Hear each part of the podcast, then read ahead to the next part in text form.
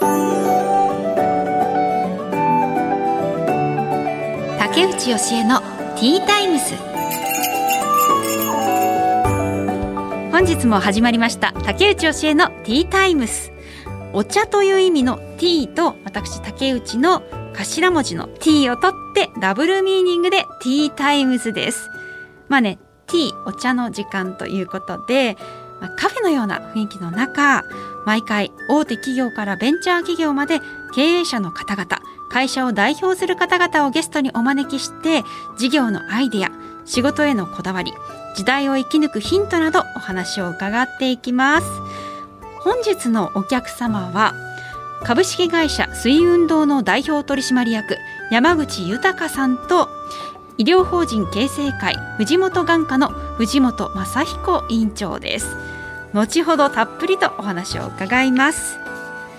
さあそれではね毎回オープニングでご紹介している今日の一品です。ティータイムにぴったりのお茶菓子スイーツを毎回一品ご紹介させていただくんですが今回はこちらですね。おあーなんだこれ。ももなかもなかですかね。でもねちょっと変わっていてえマスカルポーネって書いてある瓶とプレミアムアンって書いてある瓶があってこの瓶の中からもなかの皮に自分で入れていくと。すごいいいですね。楽しいですね、はい、このねマスカルポーネとあんを、たっぷり今のせました。ではいただきます。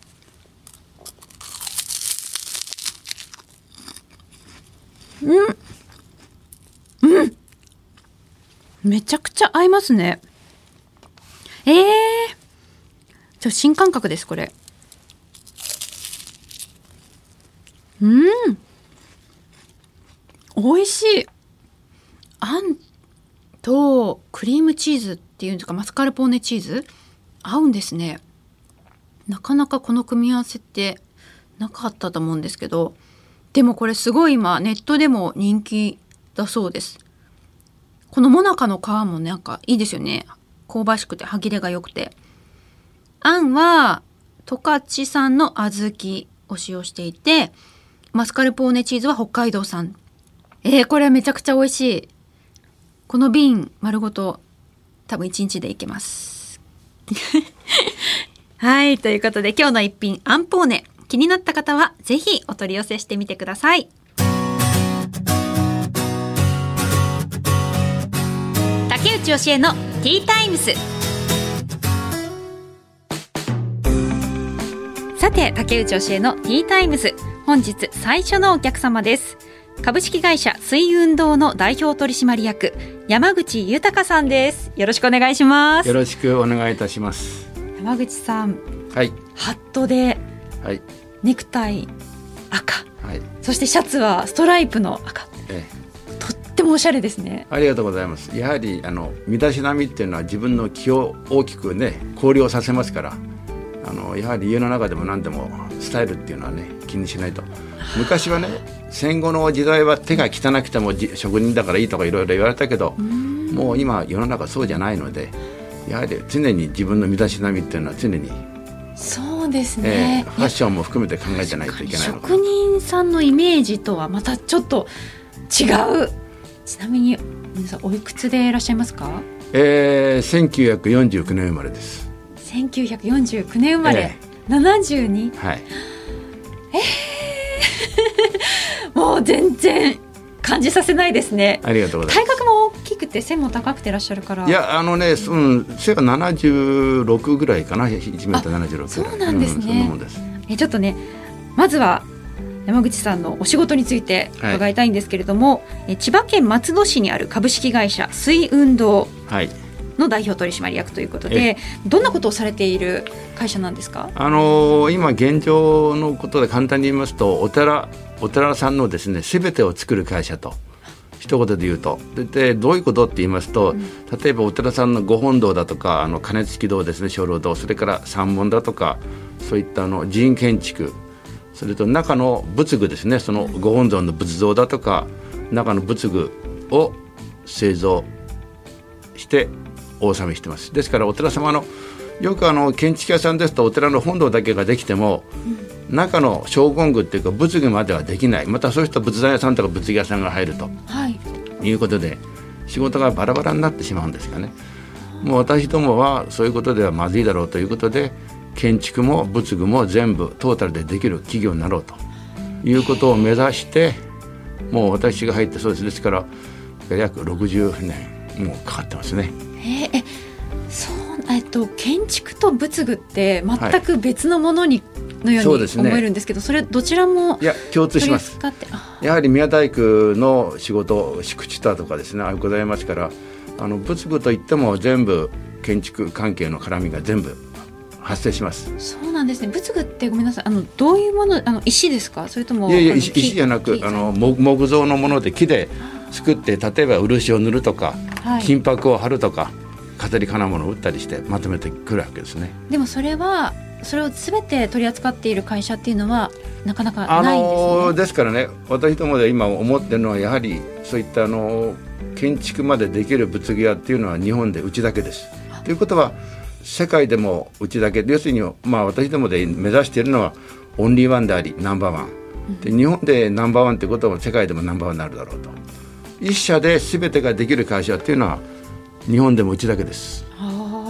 まあ、ここ10年完全にうちの方でできるようになりましたんで全てが。そうなんですね。はい、はい、もうすべて揃ったんですね。この10年。まあ、できた揃ったっていうかそうです。やっと自分のまあスタッフがですからあのすべて職人がですね一流の職人が揃わないとまとまってこないと。ああそうですよね。えー、ですからどっかの職人がランクが下がっちゃってもダメなんですね。ですからすべての職人が一一流の職人の手を携えていいものを作って将来国宝になるようなものを作っていこうと。そういう職人の方はどうやって見つけあのそれは前からうちの方でもいろいろな職職人さんとのお付き合いございますのでそのいい腕の職人にいい仕事をしてもらうというのが基本でして、その腕のいい職人がのその技をですね次の時代にやはり継承すると、そのつないでいくっていうことが大事でしてやはりそのためには常に職人さんにもいい仕事をしてもらわなきゃまずいと。今の時代若い方々もこの、まあ、職人さんってなろうっていう方っていらっしゃるんですあの宮大工を目指している職人おりますよ若手で。ですけどあの、まあ、こういう言い方すると大変恐縮なんですがうちの工場に宮大工のスタッフおりますけども普通の一般の専門学校なんかでつまらないっていうか普通のいろんな知識を持ってるとねかえってよくないんですね。あのかえってさらの全く上あのそういう変に教育受けた人間の方が手が素直に入っていくんで。はいはいはいあのまあ、ある面では無色透明で入ってきてもいただいた方がそうなんです、ね、あとはもう本人のやる気でどうにでも伸びますんで。ちなみにそれは全く同じことをあのテレビ朝日のアナウンサーだった時に言われました。あのアナウンサーの学校に通っているよりはもう本当さらでゼロからの人の方が育てやすいってそうでしょうねやっぱりおっしゃる通りだと思いますよ。だからやはりあの最後はやはり、ね、本人のやる気なんですよ。努力があればね必ずいい職人にはなれますよね。例えば本堂だと、はい、完成するまでにどのくらいの時間がかかるんですか、あのー、まず最初スタートからですと設計から始まりますので設計をしてどんどん打ち合わせで約1年ぐらいはやっぱり設計でかかりますし、はいはい、それから、あのー、材木を当然とその段階で契約してから材料も引き始めて、まとめるとなんだかんだでやっぱ3年から5年はかかりますね。ああ3年から5年 ,5 年。だから最初のスタートからですと大体3年から5年ぐらいの時間はスパンはかかります。はいはいあとなんかさっきちらっとあの雑談であの、はい、おっしゃってたんですけど材木を手に入れるのも、はい、かなり大変だあのうちの方はですから、あの入札営林書の材木ですね。日本国内での営林書の入札権を持っておりますので大きな柱を一本一本で入札をして入れると。あ入札されてたんですね、はい、あの大きな柱っていうそうですそうです。ですから柱一本一本も入札して、うん、本当それこそあの一本ですね。90万100万するものでも、うん、1番札と2番札で1000円2000円3000円ぐらいの差で取れたり取れなかったりと。いうことがあるんです。じゃあもう思い切ってこの額っていう。やっぱりね皆さんいい材料だけはどうしても欲しいものは皆さんある程度高くつけますけどそれでもお互いにプロが値段入れると100万円前後の材木1本でも数千円の差ですね。1000円2000円3000円の差ぐらいですね。開いても1万円っていかないです。でも確かに本当にその柱ってすごく大事というか本当に立派な柱だと、はい、こう自然と拝みたくなるし、はい、なんかこういい気をもらえる気がするんですよね、ね私もよく行くんですけども。やはりですから、ね、あの奈良、鎌倉、まあ、奈良時代からもそうですが、やっぱり何百年で、それこそ千年単位で、百年単位で、本堂とか建物っていうのは残ってきてますから、うん、まだね、実際にはあのコンクリの建物って何年持つっていうのは実際には分からない状態ですから、あの歴史上で500年、1000年と持ってきてますけど、うん、そうですよねただ手入れをしてさえすれば木造は持ちますよね。ああそっか。はい、一人ちょっと手のかかるだだっこがいると思えばそれっきりで。ただまあ定期的に手をかければ何百年って持ってきます。そうなんですね。はい、まあ本当にねお寺とか神社とかってそれこそ長い歴史があるからやっぱ教科書にも載ったりするし。そういうことですね。本当に価値があるものですよね。はいはいはい、あの山口さんの企業理念伺ってもいいですか？あのね、もう私どもやはりあのもう今あの名刺も出してるんですがあの文化を継承し歴史を作り続けるということであのオンリーワンがありそれの集大成がナンバーワンだということでやはりねオンリーワンをまずはみんな目指せと。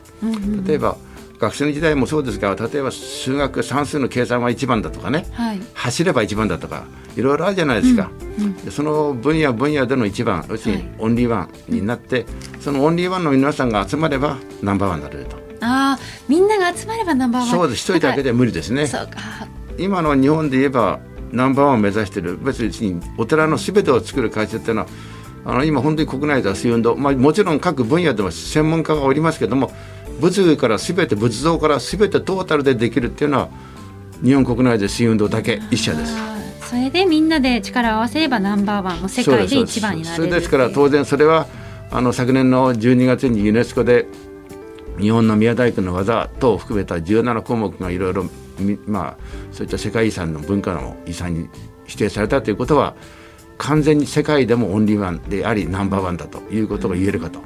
ですから日本ではなく世界でもナンバーワンだろうと。このお寺日本の仏教美術建築に関してはうちが一番だろうという思いで動いております。いや本当に日本の誇りだと思います。この技術と文化っていうのは。あの山口さんは、えー、何代目になられるんですか？私は社長としては5代目です。5代目。はいこの会社自体は創業して何年？えー、1937年昭和12年改装ですから今80年あと16年でワンセンチュリーですかワンセンチュリー？あ、まあ、100年企業を目指そうということで、はいはい、まあ、あと16年間はですね何が何でも頑張っていかなきゃということですよね。まあまあまあ、もうすぐですよね、まあ、今でもねあのうちで言えばちょうど40代前後の若いスタッフが、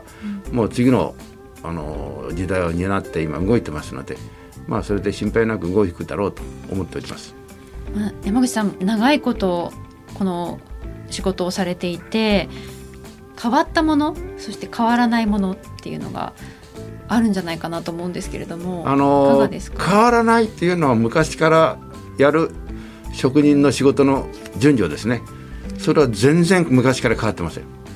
あの何かを飛ばすってことは絶対なく同じシステムでも例えば漆でもそうですし木工その他すべて同じ工程で動いていきますのであのどれか逆転するってことはないですよね。ですから全部ハンドメイドでオートメーション効かないんですよね。そうなんですね、えー、だからあのさっきから言ったようにどんな職人でもやっぱりあの例えばあの和紙をすく職人さんも我々は必要ですし金丹を織る職人さんも必要ですしあの全ての職人だから漆を塗る職人じゃなくてその漆をかけ出して日本の漆を取ってくれる職人もいますしそういった全てのねもうルーツから言えばそれこそいろんな材料から手配できる職人が揃わないと一本の道具ができないということになります。そういったものでいいものを作っていこうということです、ね、逆に変わったことって何がありますか？時代を経て。あの変わったことって確かにね今あの打ち合わせをするのに、まあ、今今の時代じゃないです。本当にあのリモートここ1年間リモートでやってきて、うん、映像もライブであの現場と話ができるっていうのは昔は職人の現場行って話しましたけど今はそこまでもできる時代になったなということでそれはねあの移動する時間がなくなったっていうのはすごい発見ですね今まではやっぱり現場行かないとあの、ね、どうしてもダメだったんですがね、うん、えー、そうやって画面を通して見て分かります？分かります。ですから前はですね朝職人のところに行って仕事の途中で見ててこれからこれだけ夜もう一回来るからって言って夜行くと進んでるんですちゃんと。でそれを言う言ってて行かない場合もありますけどね。だけど行くとちゃんと仕事が盗ん あの進んでるのが見えるんで。い。や山口さん来るからそれまでに仕分けてまあ約束した朝もう一回ここまでやってんだから夕方もう一回見に来るぞって言うと、うん、あの職人も一生懸命やって、ね、頑張ってくれますけどね。え山口さんはえっ、ー、とおいくつの時からこのお仕事を？だから26だ実際にはね動き始めて30からぐらいじゃ30代30過ぎてからじゃないですかね。一生懸命職人といろんなことを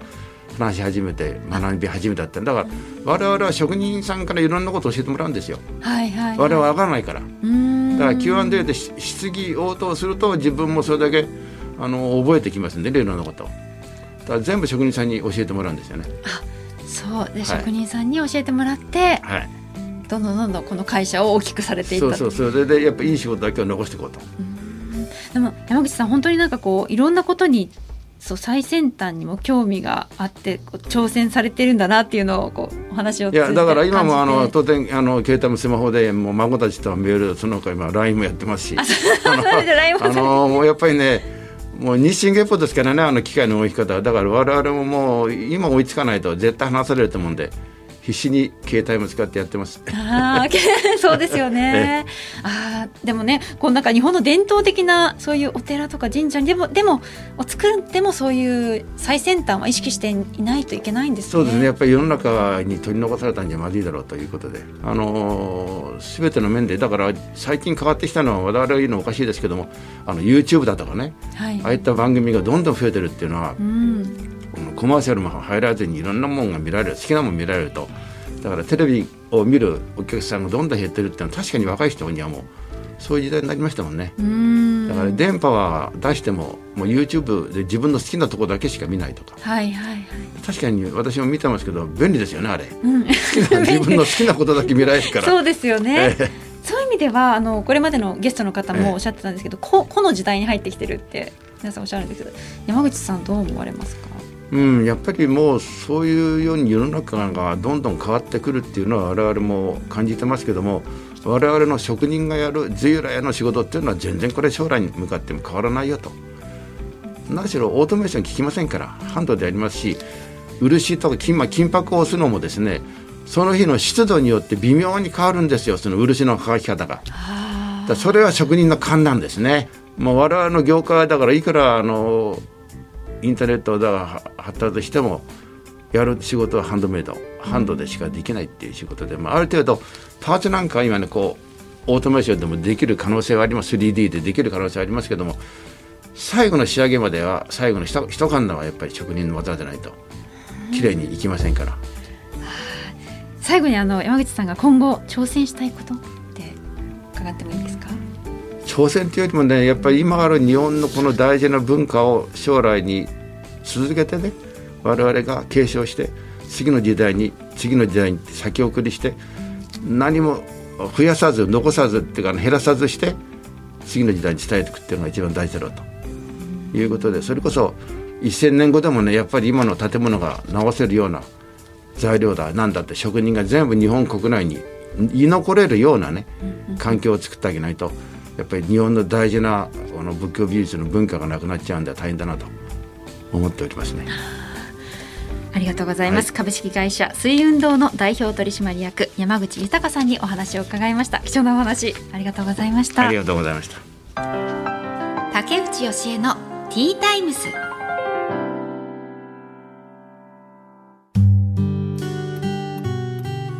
続いて本日2人目のお客様をご紹介いたします医療法人形成会藤本眼科の藤本正彦委員長です。よろしくお願いします。はいよろしくお願いいたします、はい、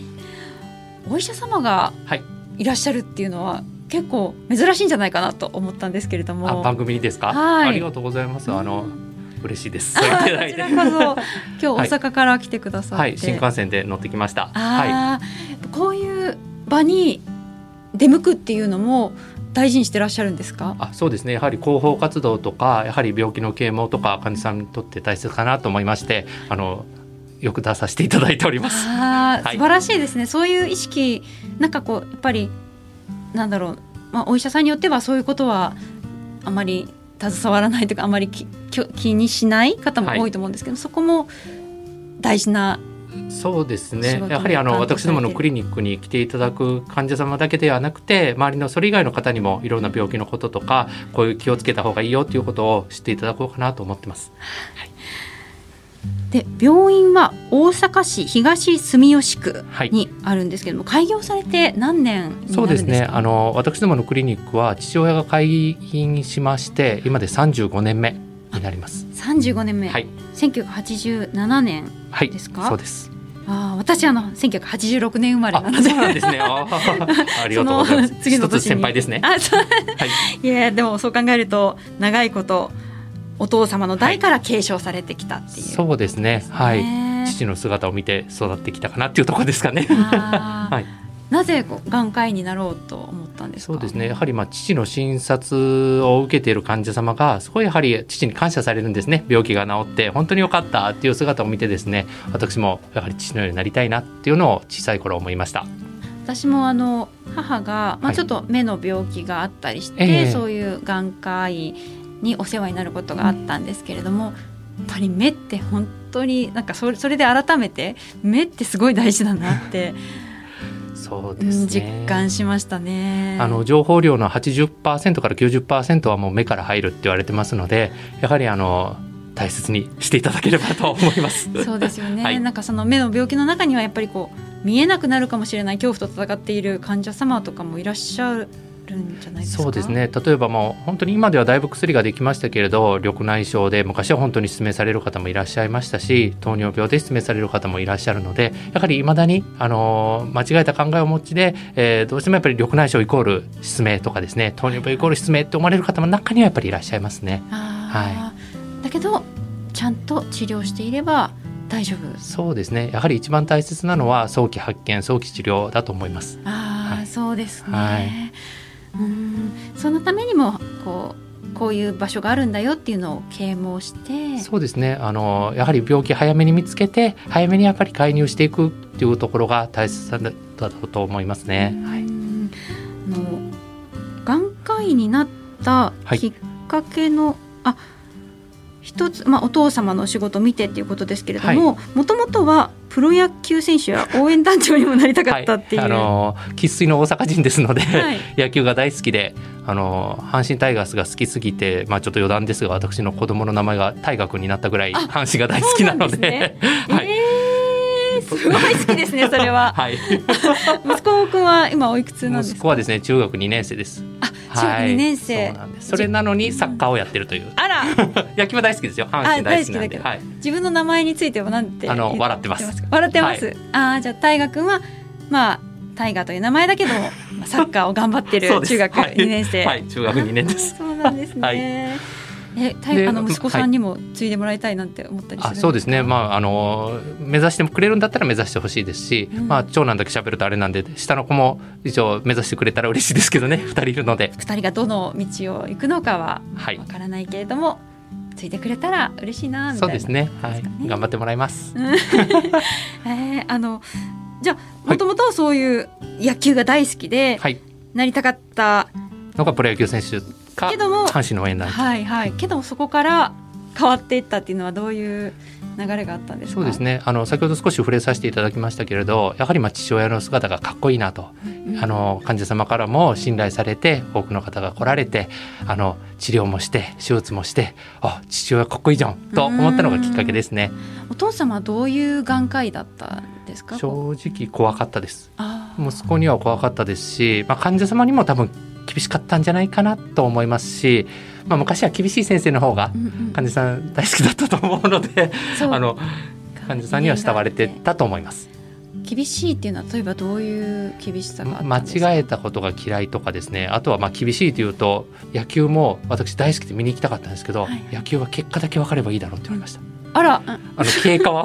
経過は分からなくていいだろうと。それ経過が醍醐味なんいじゃやそうなんですよ。ですね子供心にすごい辛かったですね。っていうところありました。あー、でもそんな厳しいお父さんの姿をやっぱり尊敬はできた。そうですね。やっぱりあの父親が仕事をしてる姿白衣を着てる姿っていうのはやはり私も憧れましたしあこうなりたいなと。やっぱりわあの父親は私にかっこいい大人を見せてくれたんだと思います。いつ頃眼科医を目指されたんですか？えー、と私はまあやっぱり小学校高学年ぐらいですかね。やはり父親のクリニックに何度か遊びに行ったりとかする時にやっぱり思いましたね。あー。その後、まあ小学校の時にそういうふうに思って、はい、もうなるぞって。なるぞうになったのは実は高校の時の父親が亡くなった時ですかね。ちょうど病気でちょっと亡くなってしまったので、まあ、その時は何が何でも医者になろうという気はなりました2年生そうです。か高校2年ですね。早いですよねお父様。そうなんですよ。うんちょうど44歳ですね父親が。うーん。そこでもうなんとか私が継がないとっていうところでもう一日も早く医者になろうとあ。決意をしました。逆にそれがすごく大きな原動力となってそうですね。頑張れたっていう。おっしゃる通りです。はい。お父様がそういうご病気で亡くなられたっていうのも、医者を目指す上ではすごく大きな影響があったんじゃないですか？ありましたね。本当にやっぱり父親の姿を見て父親も仕事一筋で頑張ってましたのでやはりおそらく今から思うと自分自身のまあ体とか健康をあんまりそこまで気遣ってなかったのかなと思いますしやはりそこでですねあの父親がもう少し早め早めに検診を受けたりとか病気のことで治療とかまあ本当に早めに病院にかかってれば今でも長生きできたんではないかなと思いました。うんうんちょうどそうですね早期治療とか早期発見大切だなっていうのはその時思いましたね。うんでお父様が亡くなられて、はい先生が継がれるまでは、はいあの少しこう期間があったと思うんです。高校2年生ですから、そうですそうです。はい。その間はどうされてたんですか？そうですね。あのありがたいことに父親の知り合いの先生方がたくさん来てくださって、うん。まあ私は高2でなんとか医学部に行きたいっていう意思表示をしてましたので、まあ、医者になって息子さんが帰ってくるまでうん。私たちがなんとかつなぐからねって言っていただいたので、へー私は何としてでも医学部に行かなければいけない。そうですね。というプレッシャーです。じゃあそれではい。医学部を卒業された後もうすぐお父様の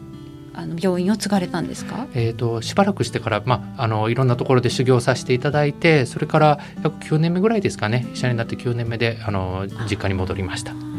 それはどういうタイミングであの今だって思ったんですかね。そうですね、まあ、あの切り盛りをしてくれてたのが私の母親なんですね、まあ、母親はちょうど医者じゃではないんですけど、まあ、経営面とかを支えてくれたりとかあとはまあドクターの、まあえー、とスケジューリングをしたりとかっていう形なんですが、まあ、母親も少しずつ置いてきますし、うん。まあ、そろそろやはりもう帰らないといけないということと、あとはまあ多くの先生方にも長い間助けていただいてましたので、まあ、ある程度自分で治療ができるようになって自信を持てた時に帰ろうということでもう帰戻りました。ご自分で病院をされはいて開業する上で、まあ開業というかそうですね継がれる上で大事にしたポイントって何かありますか？あの患者様もそうですけどやはりスタッフに対しても寄り添うっていうところですね。まあ、あの本当に先ほど父親の話を出しましたけど父親は怖かったんですね。はいはいあの怖いのは今の時代にもちょっと合わないかもしれないのでやはりまあ患者様が何をしたいかでスタッフもどういうことを目的にうちで働いてるかどうなりたいのかっていう目標設定とかそういうところをちゃんとヒアリングをして患者様にも、えースタッフにも寄り添うというところを私の軸にしているというところですね。これが企業理念でもあるんですか、そうですねあの一つの企業理念としては、まあ、あの少し長いんですけど患者様の不安を安心に変え安心を希望に変え希望を見える喜び生きる喜びに変えますっていうのが企業の理念になります。あー生きる喜びに変える。そうですね。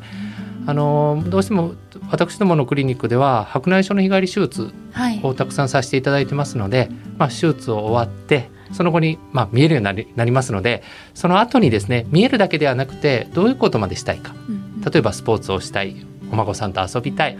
いろんなところに行きたい、まあ、たくさん皆さん目標がありますので治すだけではなくてその次に何をしたいかその人生までを幸せになってもらいたいなと思って診療をしております。白内障ってあの私あまりななんとなくしかわからないんですけど、はい。どういう病気なんですか？そうですね。あの目の中の、えー、と交際茶目の後ろ側にある水晶体っていう部分があるんですがそこの水晶体という部分本来は透明なんですが、はいまあ、ご年齢とともに白く濁ってきたり黄色く濁ってきたりする病気なんですね。はいはいで症状としては、まあ、霞が出る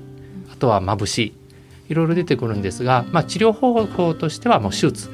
手術でその濁りを取って、うんその後に綺麗な人工のレンズを目の中に入れるっていうような手術になります。あのみんな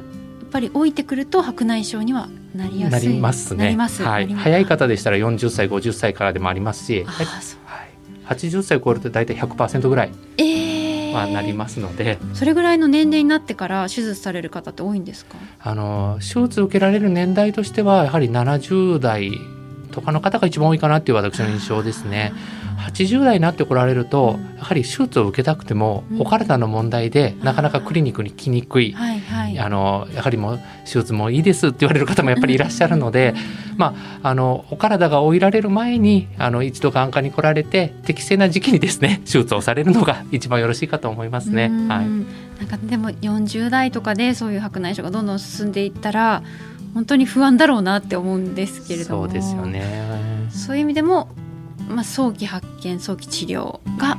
大事っていうことですね。おっしゃる通りですね、まあ、本当に40歳とかでなられる方、まあ、例えば本当にいろんな全身の合併症糖尿病がある方とかステロイド飲まれてる方とかは白内障若くてもなられる方いらっしゃるので、うん。特にお若い方に関しては全身疾患とかある方は早め早めに受診をされた方がいいかなと思いますね。うん。はい。とあの先ほどはい。おっしゃってた、スタッフの方がこうハッピーでいられることが大事っていうふうにおっしゃってたと思うんですけれども、それはどうしてあのそういうふうに思われたんですか？そうですね例えば私もそうですけど病院に私が勤めてる時にこれをやれあれをやれって命令されるとあんまり私嫌だったんですね。なるほですのど。で反対にスタッフが何やりたいとか例えば、えー、と自分の趣味でこういう例えばマラソンがしたいとか旅行がしたいだったらまたそれのサポートしてあげるよとかっていう形を取った方がスタッフは働きやすいかなと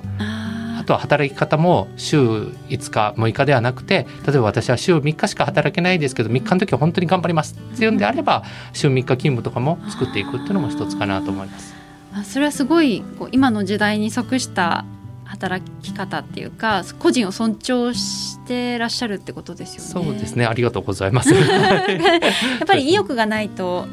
その意欲というかなあのその満足していないと自分の働いてる環境にベストを尽くせませんよね。そうですね。おっしゃられる通りだと思いますね。うん。本当にあのその時その時で特に女性が多い職場なのでやはりえー皆さん例えば自分自身が病気になられたりとか自分自身の親御さんがちょっと調子悪くて介護が始まったりとかっていうことがやっぱりスタッフにも起こってきますのでその時その時のまあ自分自身の人生に合わせて仕事のやり方も変える。それを柔軟にうちでも対応できるようにっていうのが一番かなと思ってます。やっぱりあの女性ですと子供がいながら働いていらっしゃる方もいらっしゃるかなと思うんですけれども、そうですよやっぱりそ そういうのってやっぱ周りの協力がないとできますいやーできないと思いますね。なかなかあの私も2人子供いますけど子供育てながら仕事するって本当大変だと思います。そうですねはい本当になかなか自分の時間はないですよね。ないですねそうですよね。本じゃああのこれからの時代を生き抜くヒント。あ、ありがとうございます。はい、そうですね。やはりまあ時代はどんどんどんどん変わってきますので、まあその時代に乗って時代の流れに流されずにですね、あの波に乗りながら仕事をしていくっていうのが一番大切なのかなと思いますし、私もスタッフもクリニックも患者様ももちろんそうですけど、やっぱり変わり続けるっていうことが変化にも対応できるということが大切かなと思います。その変わり続ける時代っていうのは具体的にどういう最近だとどういうことが環境が変化したなっていうふうに感じていらっしゃいますか？特にコロナですね。ね。コロナでガラッと変わりましたし、スタッフの働き方考え方、まあ、患者様の考え方もやっぱり変わったと思いますね。なかなか病院に行きにくい方もいますもんね。そうですねおっしゃられる通りでやはりまあなかなか病院に行くのが怖いって言って1年ぶりに来られて病気が悪化してるっていう方も何人かいらっしゃいましたしやはりまあコロナ禍でもやはりしっかりとまあ環境づくりをして患者様にもしっかりと来てもらえる、うん、あのクリニックづくりはしていきたいなと思いますし、まあ、今後も変化し続けれる老舗にはなりたいなと思ってます。はいということで本日は医療法人形成会藤本眼科の藤本正彦院長にお話を伺いました。ありがとうございました。はいありがとうございました竹内教えのティータイムズ。そろそろお別れの時間となりました。2回目も濃い話が聞けました。まず株式会社水運動の代表取締役山口豊さんですけれどもまあ本当にあのお寺にある全てのものを作るっていうことで文化の継承歴史を作るっていう誇りを胸に1,000年後を見据えてお仕事されているんですけれどもそんな中でもリモートであの職人さんと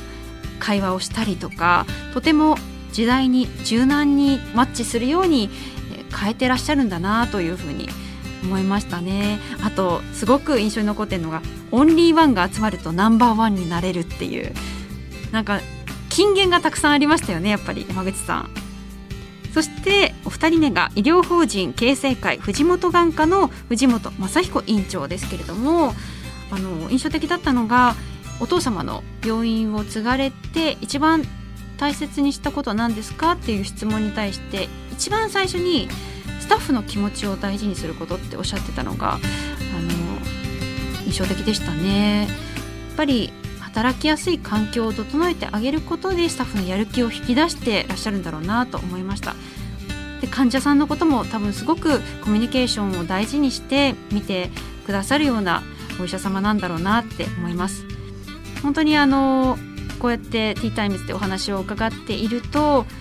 まあ、時代の流れ特に今コロナ禍っていうことで厳しい時代にはなっていますけれどもそんな中で今何が必要なのか何が自分にできるのか、まあ、生き残るために必要なことは何なのかっていうのを皆さん本当にこう考えていらっしゃる方がこうやって今も活躍し続けられるんだろうなっていうふうに思いました。ということで竹内教えのティータイムズお時間となりました。お相手は竹内教えでした。ありがとうございました。